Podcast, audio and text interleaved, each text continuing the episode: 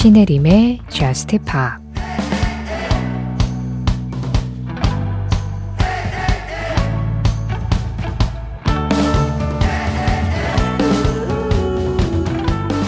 어떻게 잠들 수가 있어?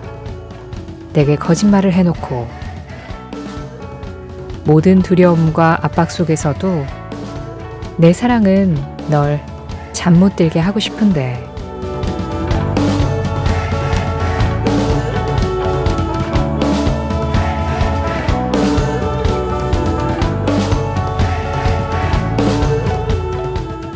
How do you sleep?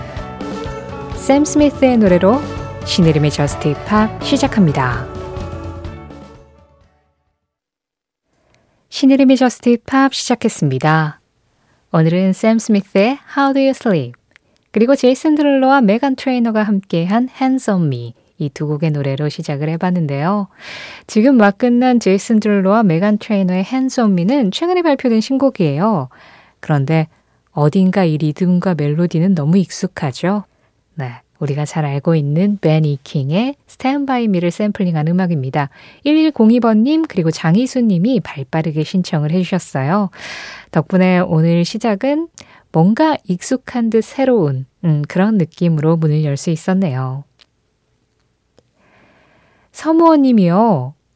영어 회화 초보 팝송은 어떤 게 좋을까요? 하고 물어보셨는데요. 아, 제가 팝에는 나름 전문가라고도 할 수 있는데 영어 회화 쪽은 잘 몰라서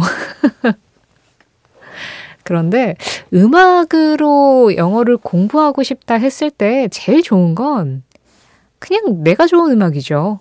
네, 저는 그렇게 생각해요. 100번쯤 들어도 질리지 않을 만한 내가 좋아하는 음악. 근데 그 정도까지 들어도 질리지 않을 만큼 내가 좋아하는 곡이면요. 자연스럽게 가사가 궁금해질 수밖에 없잖아요. 그러면 또 찾아보게 된단 말이에요. 이게 어떤 내용의 노래이고 어떤 가사를 가지고 있는지. 요즘에는 그냥 그 노래 제목만 검색해도 노래 가사 해석해 주시는 분들이 워낙 많아서 쉽게 해석본을 찾아보실 수 있을 거고, 그러면 그 가사의 내용을 알게 될 거고, 가사의 내용을 알고 들으면 또 나름대로의 들리는 맛이 있을 거고, 그렇게 계속 들었는데도 안 질리고 계속 들을 수 있으면 뭐 나름대로 영어를 인지하고 또 소화하는데 도움이 되지는 않을까요? 그래서 무원님이 좋아하시는 음악 저는 적극 추천드립니다. 그러다가 뭐 따라 부를 수 있을 정도도 되면 참 좋은 거겠죠. 제가 음, 좋아하는 팝 가사, 그러니까 가사가 참 좋은 팝 음악들 저 진짜 개인 취향이죠. 개인 취향으로 여러 곡들 좀 손꼽는 음악들이 있는데 그 중에 한 곡 소개해 드리려고 해요. 물론 이 노래가 서무원님 취향이 아닐 수 있습니다. 그럴 땐 그냥 바로 제끼세요. 어, Landslide라는 노래 들려드리려고 하는데요. 이 곡은 플리트우드 맥의 원곡이죠. 더 스매싱 펌킨스도 리메이크를 했고 현재 더 칙스로 활동하고 있는 딕시 칙스도 리메이크를 했었고요. 그 외에도 여러 가수들이 뭐 커버를 하기도 하고 이런저런 데서 부르기도 하고 하는 플리트우드 맥의 명곡입니다. 저는 이 노래 가사를 처음 봤을 때 일단은 뭐 멜로디가 좋고 분위기가 좋아서 듣다가 가사가 궁금해서 찾아봤는데 어, 어떤 인간 관계 또 지나간 관계를 그 설산에서 무너지는 산사태에 좀 비유를 했더라고요. 근데 그 내용이 그냥 그때 제 마음을 좀 울렸었던 것 같아요. 그래서 이 노래 가사를 좀 하나하나 찾아보고 읽어보고 했던 기억이 납니다. 오늘은 딕시 칙스 버전으로 들어볼까요? 딕시 칙스 Landslide 딕시 칙스의 Landslide에 이어서 들으신 음악은 케렌 앤 Right Now Here였습니다. 윤세호님 신청곡이었어요.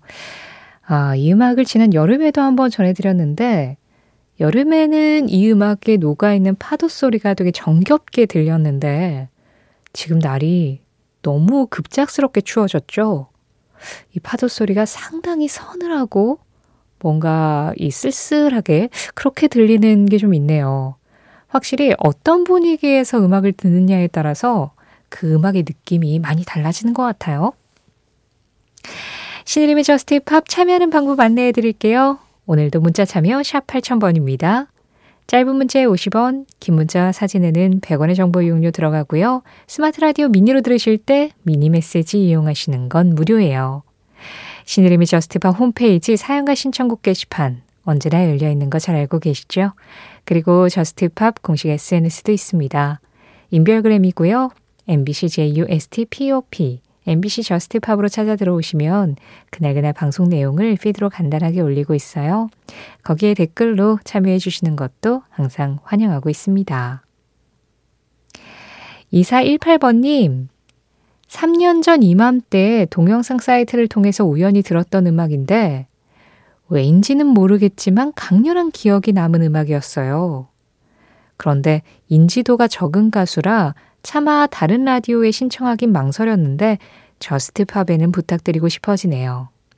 플라시 Now and Then 신청합니다 하셨어요. 다른 라디오에 신청하기 망설여지는 음악 저스트 팝으로 데리고 오세요.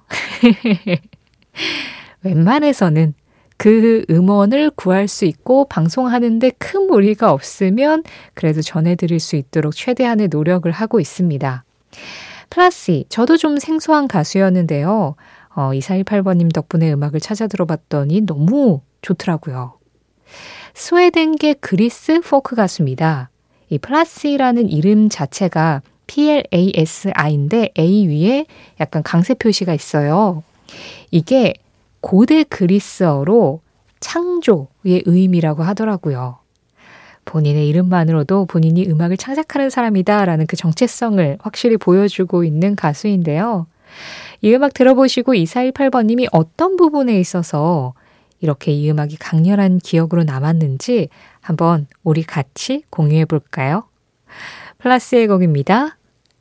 Now and Then.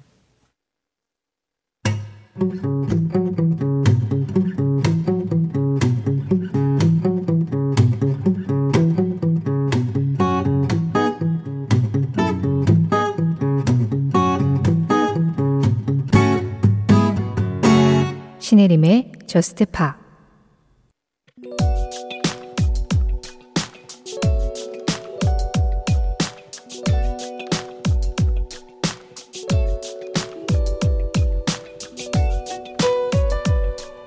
(1967년 11월 9일) 이날 미국의 음악 잡지 롤링스톤은 비틀스의 멤버 존 레논을 커버 모델로 한 롤링스톤 첫 번째 호를 발행한다. 롤링스톤은 출판 사업가 얀 웨너와 음악평론가 랄프 제이 글리슨이 만든 잡지로 음악 산업과 정치 문제를 두루 다룬 매체. 이들은 첫 번째 호에서 롤링스톤이라는 매체의 성격을 일종의 잡지이자 일종의 신문이라고 정의하며 머디 워터스의 노래 롤링스톤과 여기에서 밴드 이름을 가져온 그룹 롤링스톤스 그리고 밥 딜런의 노래 Like a Rolling Stone에서 잡지의 이름이 비롯되었다고 밝혔다. 즉, 구르는 돌처럼 로큰롤 또 로큰롤과 관련된 변화를 계속해서 반영하는 출판을 하겠다는 것. 이후 롤링스톤은 현재까지 1382호의 잡지를 발간하며 50년 넘게 팝음악 역사의 발자취를 담고 있고 롤링스톤을 창간한 얀 웨너와 랄프 제이 글리슨은 롤링스톤이 음악계에 남긴 영향력을 인정받아 로큰롤 명예의 전당에 이름을 올리기도 했다.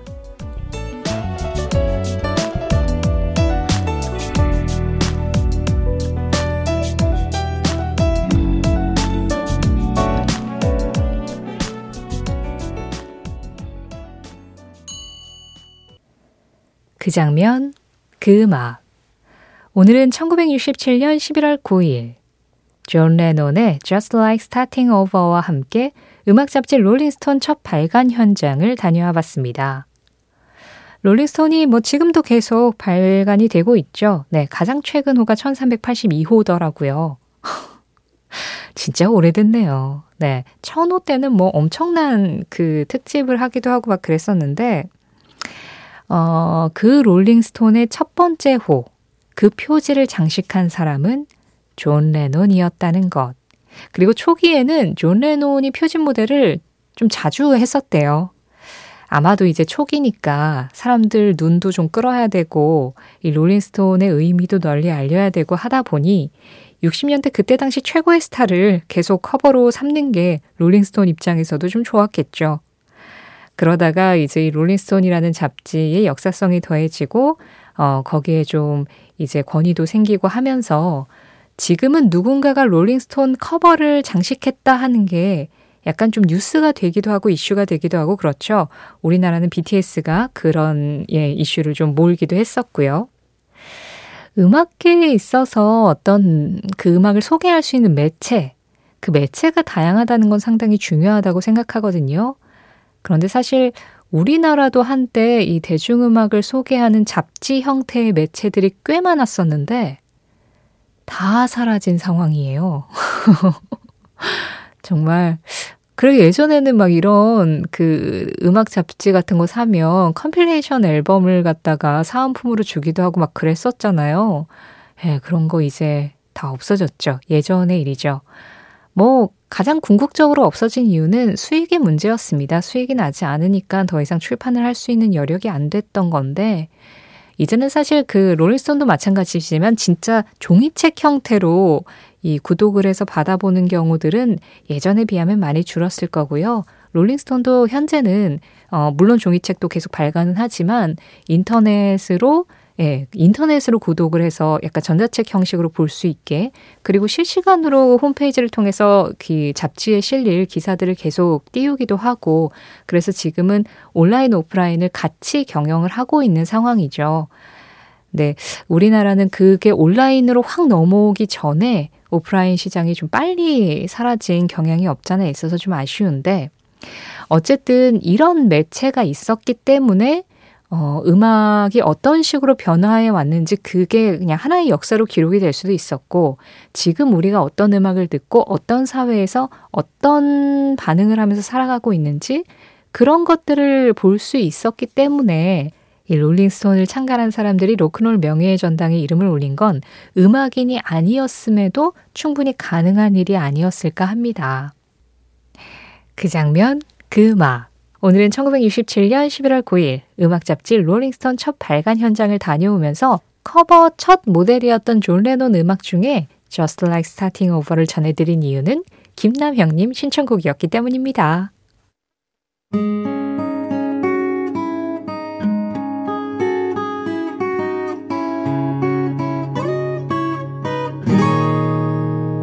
신혜림의 Just Pa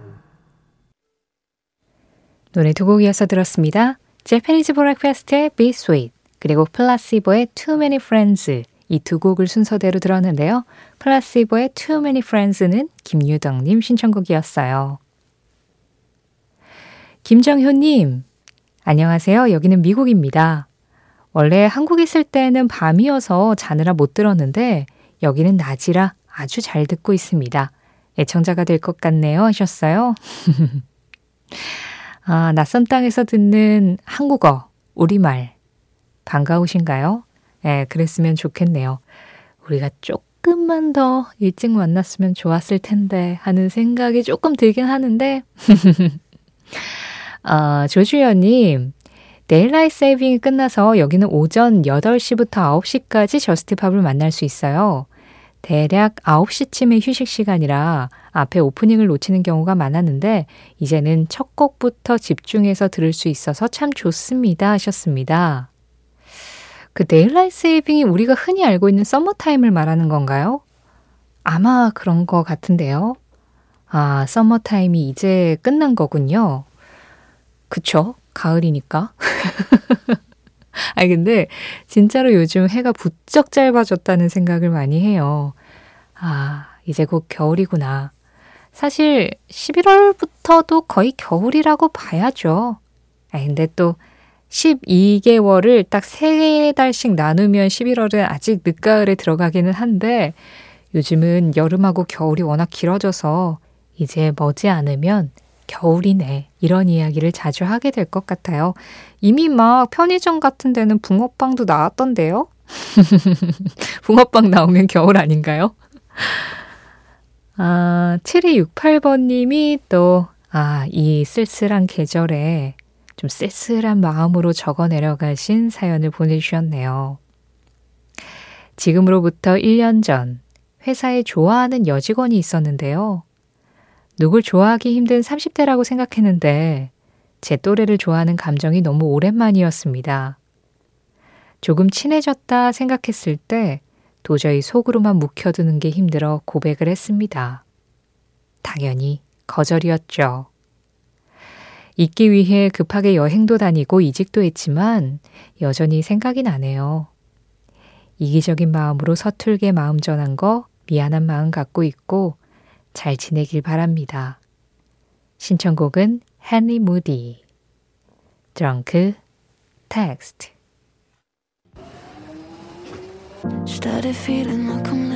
이어지는 음악 Holly Humberstone입니다. London is lonely 행복은 fortune cookie 속 행운이 아니다. 행복은 그보다 더 깊고 넓고 재미있고 감동적인 것이다. 엘비스 커스텔러 행복은 행운보다 더 깊고 넓고 재밌고 감동적이라는 엘비스 커스텔러의 한마디에 이어서 들으신 음악 쉬였습니다. 백이영님 신청곡이었어요.